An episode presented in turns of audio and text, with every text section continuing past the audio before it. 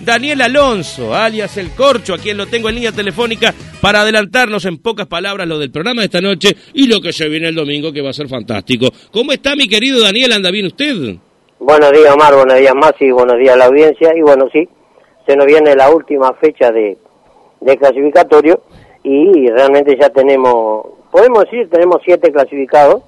Eh, queda un lugar ahí, o sea, hoy ya, ya tenemos los ocho, está Nacional, eh, Nacional de Miguel, pero eh, mirándolo muy de cerca está Atena, Huracán y un poquito más abajo San Jacinto, pero son los tres equipos que eh, están aún con vida de poder llegar a estar entre los ocho. Daniel, ¿cuáles están segurísimos, cuáles están seguros de los que ya vos ves adentro, sí o sí?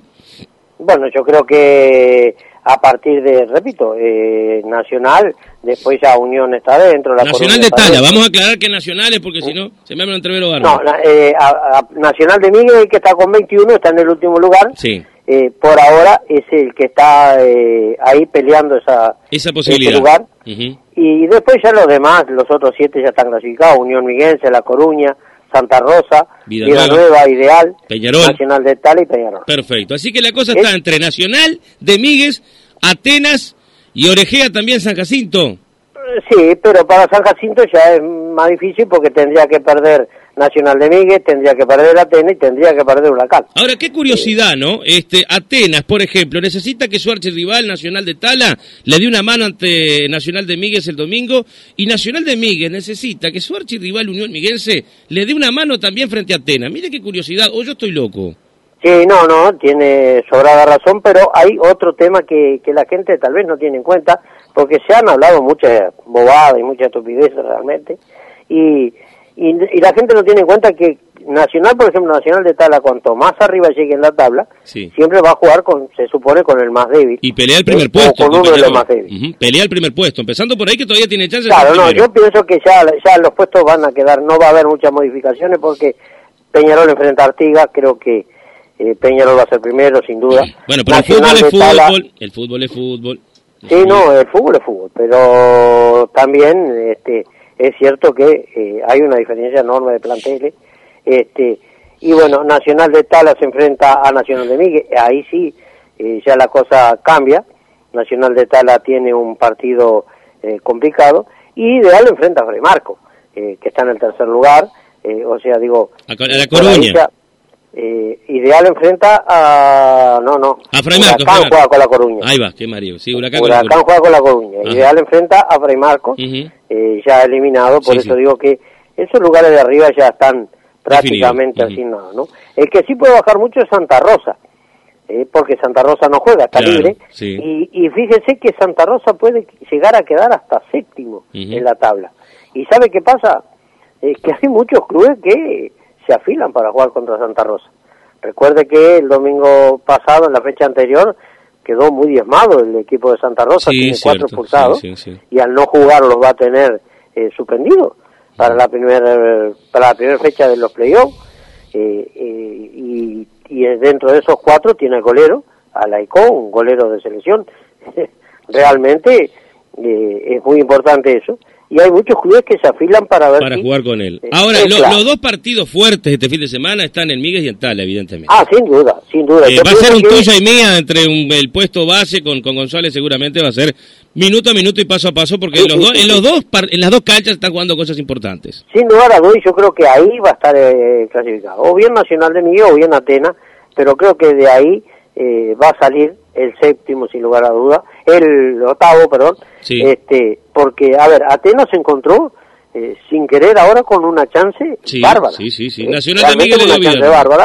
eh, el antecedente que hay este, entre eh, Atenas y, y Unión no podemos decir nada porque realmente es primera que se van a enfrentar. El equipo de Unión que sufrió una derrota importante el domingo pasado que no había sufrido en este campeonato, eh, si bien es cierto le faltaban algunos titulares, según tenemos entendido, pero es un equipo que eh, a tener mucho cuidado con él, es un equipo que siempre estuvo en zona de clasificación y en los primeros lugares. Bien, Daniel, por supuesto que esta noche viene todo después de las nueve de la noche, pero ¿qué hay con eso de jugar entre semana y fin de semana para adelantar los playoffs? ¿Hay algo de asidero o son solo rumores? No, no, no, no, hay, hay, hay, hay, hay asidero, eh, yo estuve en la liga estos días, estuve dos o tres días ya en la liga, bueno, y me, lo que se sabe es que para el miércoles, el miércoles de noche, está previsto el inicio del campeonato de su 14, ¿ah? para el miércoles en la noche. Lo que se estaría fijando para el jueves, eh, 2 de noviembre, eh, la primera fecha de los playoffs. Esto puede sufrir cambio. A ver, puede ser que el miércoles de noche se estén jugando la primera fecha de los playoffs y la sub-14 pase a jugarse el jueves. Podría ser una de las de, de, de, las cosas, pero todavía no está nada de, nada dicho porque la asamblea de clubes es el próximo lunes y ahí es donde se va a saber eh, porque todo depende de los sí, clubes. Sí, sí, pero a ver, todo indica de que sí porque hay que apurar el trámite, porque después se viene la, la Copa de, de, Canelones, de Campeones y si no, no llegamos más, ¿verdad? viene por ahí la cosa. Eso está clarito. Las primeras dos fechas de los playoffs se van a jugar eh, miércoles y domingo. Eh, eh, es lo que estaba previsto, ¿no? Las primeras dos. Después, bueno, se verá el tiempo que hay. Pero en principio sería eso. Daniel, una pregunta que nos hacemos acá con la producción y si me la contesta ahora en pocas palabras mejor y si no la dejamos de expectativa para esta noche que también vale la pena. Playoff quiere decir jugar de noche, entre semana. De tarde nadie te va a jugar. ¿Cuántas canchas habilitadas con luz deben haber en esta liga como para que se pueda jugar en este criterio? ¿Deben haber tres, cuando mucho? ¿Cuatro? Ese es el otro, ese es el otro tema. Fíjese que si vamos a, los de arriba, que son los que eligen dónde define, eh, tenemos a Nacional de Tala que tiene luz. Sí. Tenemos a, Ideal que si bien eh, no tiene luz en su cancha, usa normalmente, o por lo menos este año ha utilizado la cancha de La Coruña. Este, que está iluminada. Vida Nueva, sí. que se nos ha comentado que la iluminación es más o menos. la Coruña. Eh, hablo de lo que están, claro, eh, Freddy Marco, pero hay uno clave. Eh, ah, está Peñarol que no tiene luz. Peñarol no tiene luz en San Ramón. ¿Se, podrá Dar, ¿Se podrá dar que muchos utilicen canchas que tengan luz mientras no sean utilizadas? Por ejemplo, ponele que Peñarol vaya a jugar a Fray Marco. Una idea, así nomás, goleo. ¿Puede darse eso? no sé, depende, repito, de, de los clubes, pero yo no creo que Peñarol quiera definir eh, en Fray Marco. Ahora, estamos todos, tan estamos todos tan apurados porque no empezamos antes, es la verdad, ¿no? Eh, esa es la realidad. esa es la gran verdad de las cosas, pero bueno, eh, así está. Por lo menos acá jugamos al fútbol.